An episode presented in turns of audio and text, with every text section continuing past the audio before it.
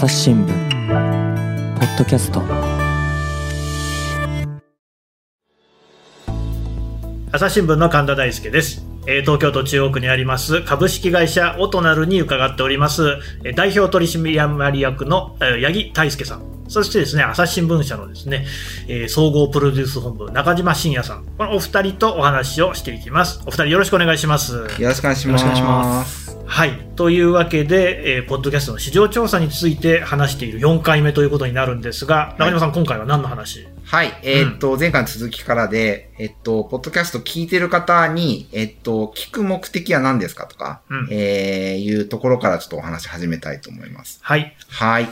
でですね、早速ですけど、えー、ポッドキャスト聞いてる方に聞きました。聞く目的は何ですかとうん。いうことで、えー、一番目に来るのがエンターテインメントとして、まあ、あるでしょうね。うん、36.9%。うん。で、2番目が最新の情報を取り入れるため、うん。36%。なるほど。えー、3番目が実用的な情報を得るため、うん。えー、34.2%、はいこれがまあ、3つの大きな理由ですかね。はい。で、ちょっとスコア落ちて、リラックスするため26%、うん多様な意見や物事の見方を知る、えー、23.7%うん。みたいな感じで続きます。うんはい。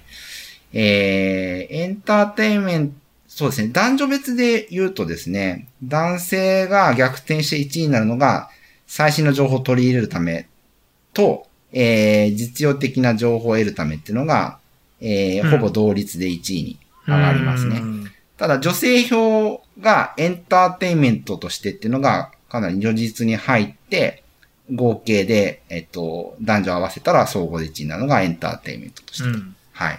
あとあれですね、リラックスするためっていうのは女性の方が多いんですね。そうですね。うん。面白いですねこれ。結構まとめると、女性はエンターテインメントとして聞いてるか、あの、リラックスするために聞いてるっていう傾向が、まあ強いんじゃないかってうんういう感じですね。これ多分、内訳と、ごめんなさい、聞いてるジャンルとかと掛け合わせるとコメディとかが多くなるんじゃないかなとか、そういう仮説はあるんですけど。うんうん。なるほどね。そうですね。うん。これ仕事中の環境音としてっていう人もね、12%ぐらいいますけれども、うん。なんかなんとなく聞いてるって、さっきね、この間の話の工場なんかで聞いてるって話もありましたけれども、とかね。後ろ流してるっていう感じうですね。ん。そういう聞き方もある。男性はもう結構如実に、あの、もう情報収集、実用的な情報を得うんる、あと新しい発想や気づきを得るためっていう、うんうん。あの、傾向が結構強いかなと思います。学習とか、新しい知見を広げるためみたいなものが多い。これはかなり男女で、あの、上位ランキング、男女別の差を見ると、目的が違うんだなっていうのは結構。そうですね。目的が違うんですよね。これね、でもなんかわかるのが、既存のこう音で聞く情報収集って、まあ当然ラジオがあるんですけれども、で、ラジオでも情報番組、ニュース番組いっぱいあるんですが、やっぱりね、圧倒的にポッドキャストの方が濃い。濃いっていうのは、まず話してる内容がすごいこう、エッジが効いてる場合が多いのと、プラス CM とか音楽が全然入んないんですよね。だからこう集中して何か情報を得るっていうことで言うと、ポッドキャストの方が向いてるのかなって感じはしますね。うん。まあ、CM 入った方がいいんですけど。CM は入れないといけないという。そう我我々の立場でねメディアとしては。はい。はい。はい。ただまあ、そういう違いはあるし、それから、やっぱこの、さっき、この間の話もありましたけど、ニッチなものっていうのがやりやすいんですよね。うんうんうんそんなにそのマスを意識しなくていいので、だからそういうこう、エッジの立て方がしやすいっていうかね、ううんん。向いてる人は多いんじゃないかって気がしますね。そうですね。だそういう意味では、なんでしょう、こう、いかにも、そのテレビ番組的なザ・エンターテインメントってことじゃなくても、そうですねこはい。楽しみとして聞いてますよっていう意味合いで、はい。あの、そういうな、ニッチなテーマを含めて、エンターテインメント的に聞いてますっていう方も多いのかなっていう気はしますね。うん。うん。ちなみに海外ですと、はいはいその、アメリカの市場調査調べだと、えー一番に来てるのが、えっと、to educate, え to 学 educate 習ですね myself. はい。だからじ、自分の学習のため、うん。あと、新しいことを知るためみたいなのが1位に来てますね。うん。はい。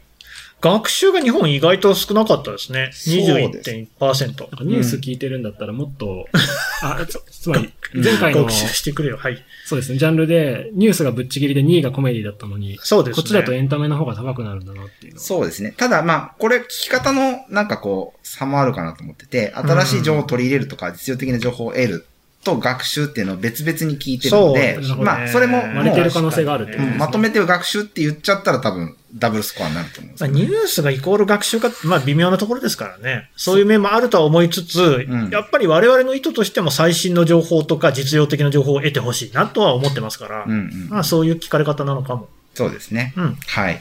ということでした。はい。はい。次。次、えーっと、朝日新聞のリスナーに今の質問を聞くと、うん。えっと、最新の情報を取り入れるためのスコアと、うん。多様な意見や物事の見方を知るためのスコア、あと学習のためのスコアが上がります。あらよかった10%めちゃめちゃ高くなる。りますね。うん一般のポッドキャストリスナーさんに比べて。そうですね。多様な意見とか学習のためっていうのがいいです10%ね。ぐらい上がりこのます、多様な意見や物事の見方を知るためって答えてくれてる人が、全般よりも10ポイント高いっていうのは、なんか非常にこう励まされるうん話ですね。結構これはわかる気がしますね。なんか新聞的なコンテンツの作り方されてるじゃないですか。うんはいはいつまり、ずっと聞いてると雑学溜まっていく感じとかすごい心地いいというか、うんテーマもかなりこう多岐にわたってるんで。そうですそうそれはこれが高いのはすごくちゃんとなんか現れてるなって感じはしますけどね。うん情報のバランスみたいなことを。はい。はい。意識されてる方が多いですね。はい。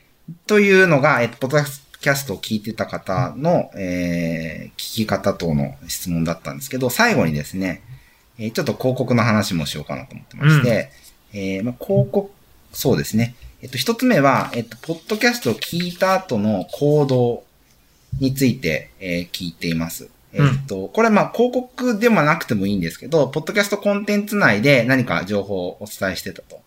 で、それ気になって検索したことがあるっていう、えー方が、えーたびたびしますとか、えーたびたびではないけどたまにしますっていう方、合わせて57.9%、うん。えーいらっしゃいました。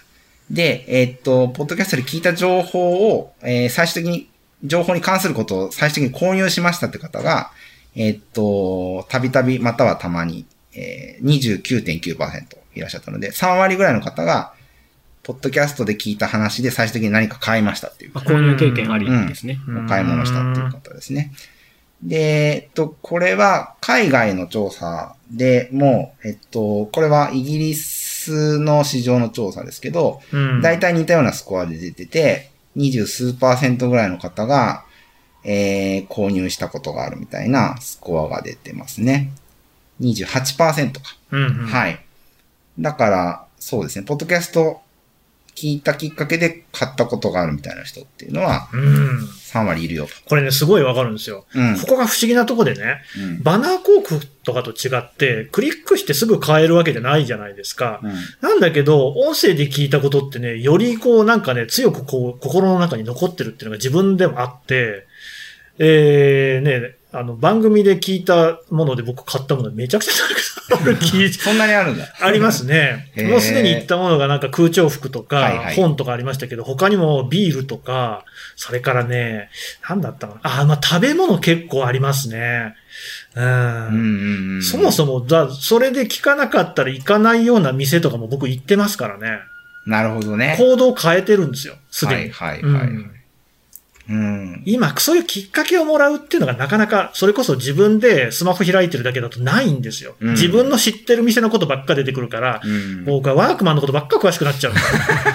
そうじゃないんだと。ワークマンはとてもいいお店だけど、他のお店だって行きたいですからね。うん。うんあと、ラジオとかにも通じるとこですけど、なんかエンゲージメントみたいなものがすごい強いっていうのが愛着ですね。うん。はい。あそのリスナーのこと好きだから聞いてるわけじゃないですか。まあ、もしくは有益な情報を毎回話していくからそのリスナーのこと信頼していくと思うんですけど、もしその人が、あの、まあ広告で言うとホストリードっていう形ですし、コンテンツだとしたら純粋にお勧めしてることになりますが、その何かを紹介したときに、あ、この人が紹介してるんだったらいいものだろうなとか、うん信頼できるなとか、僕も欲しいなって思うみたいのが、多分バナーとかでは起こせない効果として、まああるのかなとうんいうふうにうんうん思いますね。そうですね。うん。そう、やっぱりね、長崎新聞のポッドキャスト聞いてね、初めて僕はあの、えー、何でしたっけ、皿うどんの太麺を食べましたもんね。あー、なるほど。だって、普通皿うどんって言った時って細麺の硬いやつでしょ？リンガーハットとかで出てくるのっうんうんてデフォルトではそうなんですよ。でも太麺っていう風にね、注文すると太麺ちゃんと出てくるんですよ。太麺でした。うーん。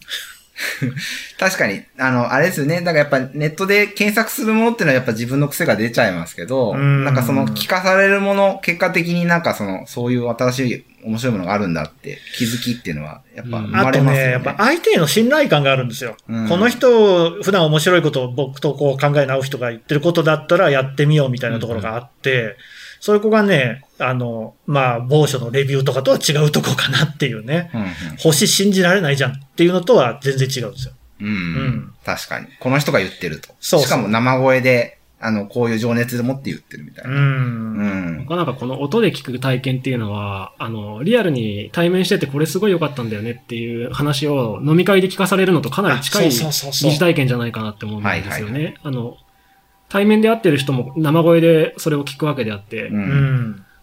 しかもそれなんか YouTube とかだと画面の向こう側の人の意見になりますけど、ポッドキャストとか音声って耳を閉じればもしかしたら隣にいるかもしれないみたいな、ちょっとこう、疑似的にあってお勧めしてもらってるみたいな感覚に陥りやすいんじゃないかみたいな。うーん。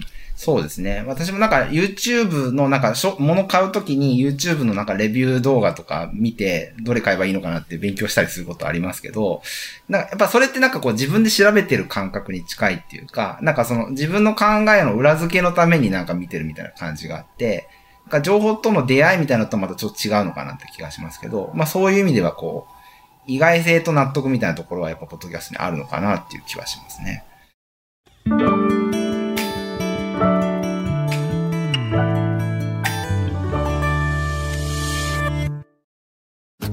ながら聞きできるポッドキャストって私の生活スタイルにちょうどいい。朝日新聞のニュースレターに登録すると編集者が厳選したニュースがメールで届くよ。思いがけない話題にも出会えるよね。ちょっと新しいニュースの読み方。朝日新聞。ちなみにあの、うん。えっ、と、朝日ポッドキャストユーザーに限ると、えっ、と、検索したことがある人っていうのはさ76.4%で、あ増えはい。だから20%ぐらい増えてますね。で、えっと、購入経験ある人、もう58.3%。めちゃくちゃ増えてるじゃないですか。28%ぐらい増えてます。うん。はい。なので、まあそういう、なんか積極的にね、えっと、その、ポッドキャスト聞いた後行動される方が、まあ、リスナーさんに多いのかなっていう結果でございます。はい。この検索経験とか、まあ、購入経験とかの、あの、スコアっていうのは、結構番組がリスナーのことをちゃんと聞いてる系の番組とか、あ有益な情報を得られる系の番組だと高く出るっていうのがあって、そうですか。ちょっと別の広告の実際の案件とかで、うん。すごい、結構そのコメディとかじゃなくて、情報発信系の番組に毎回有益な情報をき発信してるみたいな番組の方が、うんうん。実はあの、リスナーが広告的なものを流した時に、あの、エンゲージメントっていうかその行動しやすかったってういうすごい如実に出たことがあって。なるほど。もともと、なんかそういう情報を期待して、それを聞いてるっていうところがあるのかもしれない、面白いですね。信頼値が高いのか、あの、ゆこの人たちが言ってる情報は質が高い、信頼できるって思われているのかっていう。うん。なるほどね。うん。はい。ありがとうございます。それが現れているのかなと思いました。確かに。はい。はい。続きましてですね。えーっと、音声広告に触れるメディアとその印象っていう質問をしてまして、えーっと、これはポッドキャスト以外にもついても一回聞いてるんですけど、普段音声広告についてを聞いたことがある音声メディアって何ですかと。で、えっと、一番に来るのが音声配信さ、音楽配信サービス。で、うんまあ、これはあの、音楽含む Spotify とか Amazon Music ですね。で、2位が、えっと、ラジコとかのインターネットラジオ。で、あとは地上波ラジオ。えーで、次いで、ポッドキャスト24.4%と。いう、えーで、あとですね、ボイシー、あの、先ほどちょっと名前が出ましたけど、ボイシーとかラジオトークとか、ポッドキャスト以外の音声配信プラットフォームが14.6%という感じで、まあ、これはあの、プラットフォーマー側がその広告を入れて、どれだけその広告が回ってるかっていうことが、リスナーさんが気づいてるかっていう裏付けみたいなところですけど、えー、だから、ポッドキャストの広告は24.4%の人しかまだ触れてないので、まだ、ポッドキャストに広告たくさん出てるって感じには、まだ至ってないのかな。だってあんまり聞いたことない。頑張らなきゃなってところですけど。ただこれ1位が音楽配信サービスで、はいはい Spotify、Amazon Music でうん44.7%って書いてあるじゃないですか。うんうんうんおあの、音声広告には、つまり Spotify とかで触れてるよって言ってるんですけど、うんはい。ポッドキャストと音楽が混ざってるんだとしたら、なんかこの1位の方にも、なんか入ってるんじゃないかまあ確かにね。つまりユーザー体験としては Spotify でポッドキャストを聞いてるっていうシチュエーションがあった時に、ポッドキャスト内じゃなくて Spotify で流れたって思ってる可能性はあるなとか。ああ、確かに。そういう意味では、なんかか、スコアを吸い取られる可能そうですね可能性はありますなるほどね。いろんな見方があるで事実もちょっとあってもいいのかもしれない。うーん。はいはい。で、もう一つ聞いてるのが、うんえー音声広告を聞いて感じること、はい。えー商品やサービス名が記憶に残りやすいうん31%、うん。えー検索したくなる27%、うんうん。好意を持つ21%、みたいな感じのスコアも出ています。うんはい。えー、という感じですかね。はい。で、いろいろ聞いてきましたけど、はい一個だけ朝日新聞ポッドキャストについてだけ聞いてるのがありまして、何ですか？えーっと、朝日ポッドキャスト聞いた後、うんえっと、朝日新聞デジタルとか新聞の記事、うん。えー閲覧頻度上がりましたかって質問。はい。えっと、お願いします。増えたまたは、かなり増えたが41.4%。あ、よかった。はい。変わらないが48%。あ、変わらなかった。けどね、4割の人が、そうですねきっかけに、記事ね、概要欄に書いてますみたいなこれはありがたい毎回。言ってることが、はい。はい。みんなで頑張っってますから。行動していただいてると。あと、印象も良くなったみたいなお声もあったありします。よかっはい。うん。はい。という感じで、いや4回にわたー、って盛りだくさんでしたね。そうですねはい調査いろんな話にこうなんかね、えー、こうふ膨らんでいった、繋がっていきましたけど、どうですか、八木さん、総合的に見てなんかありますかね？そうですね。今年はあの、昨年に比べて、うん。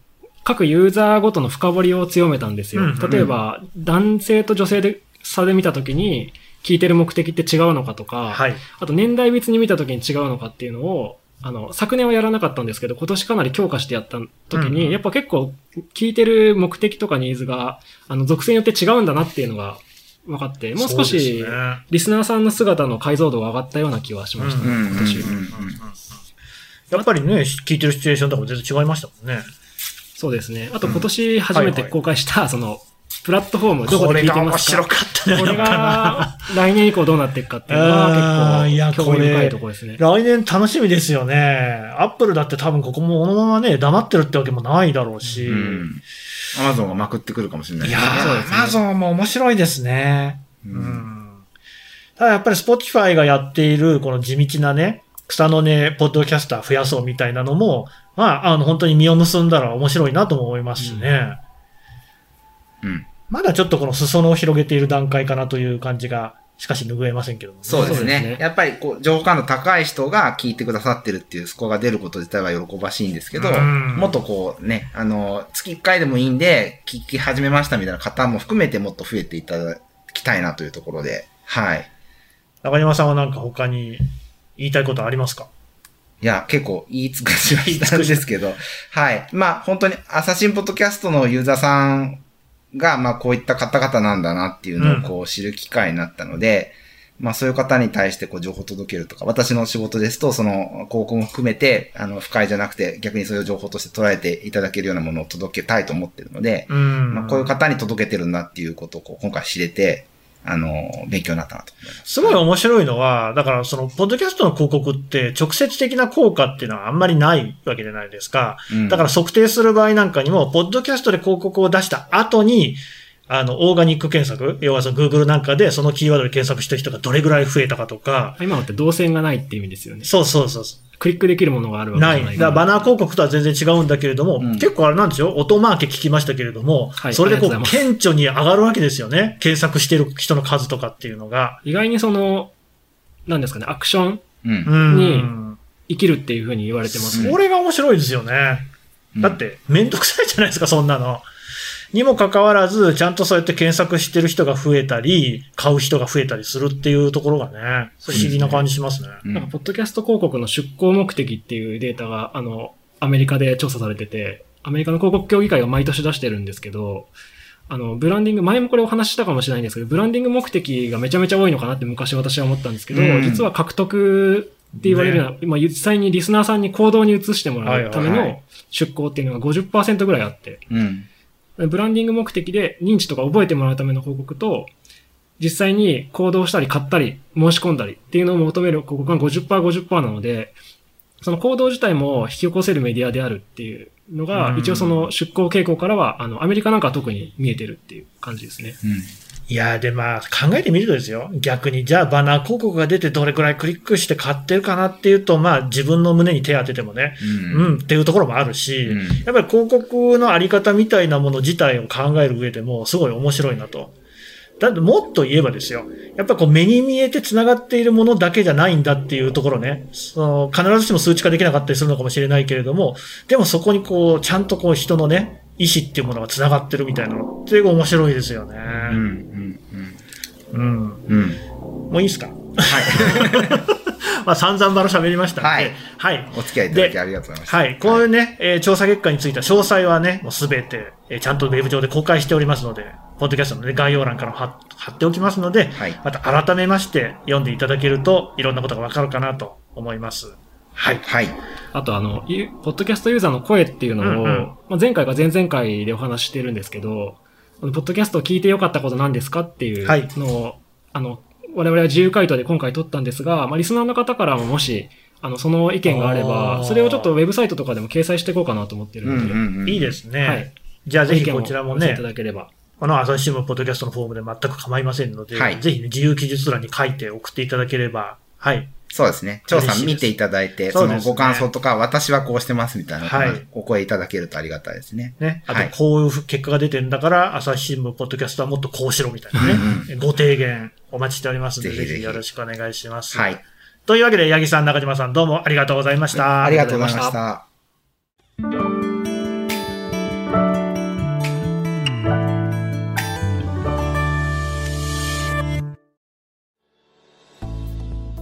はい。ということで、えー株式会社オトナル代表取締役の八木大輔さん、そしてですね、朝日新聞の総合プロデュース本部中島信也さんのお話を聞いてきました。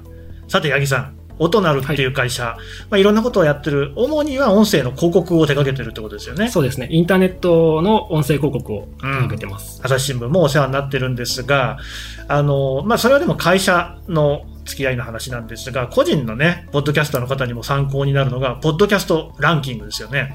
そうですね。うん。これってどういう？弊社で運営してるウェブサイトなんですけど、はいはいこれはポッドキャスト配信者の方も、えーポッドキャストをこれから探したい方、どんなポッドキャストがあるのかな、どれが人気で何が面白いのかなっていうのを探すために、あの、見ていただきたいウェブサイトで、えっと、ポッドキャストのランキングデータを、まあ例えば Apple とかだと実は外部連結できるデータを公開してたりとかするんですけど、うんその順位ラン順位のランキングデータをあの Apple のものと Amazon Music のもの、Spotify とか Google ポッドキャストは一部ですが、そういったものをあの総合して見れるようなウェブサイトを運営しております。はい。というのをね、参考にしていただければと思います。あとは、今回お話ししてきたことはすべてですね、えーウェブ上に、えーデータとしてですね、載せておりますので、細かい数字であるとか、もっとこうね、詳しいことを知りたいという方は、ぜひそちらをご覧ください。はい、レポッドキャストね。内容ですね。はい、はいレポート内容。概要欄からリンクを貼っておきます。というわけで、八木さん、中島さん、どうもありがとうございました。ありがとうございましあた。朝日新聞ポッドキャスト、朝日新聞の神田大輔がお送りしました。それではまたお会いしましょう。この番組ではリスナーの皆様からのご意見ご感想を募集しています。概要欄の投稿フォームからぜひお寄せください。ツイッターやメールでも受け付けています。ツイッターでは番組情報を随時紹介しています。アットマーク朝日ポッドキャスト。朝日新聞ポッドキャストで検索してみてください。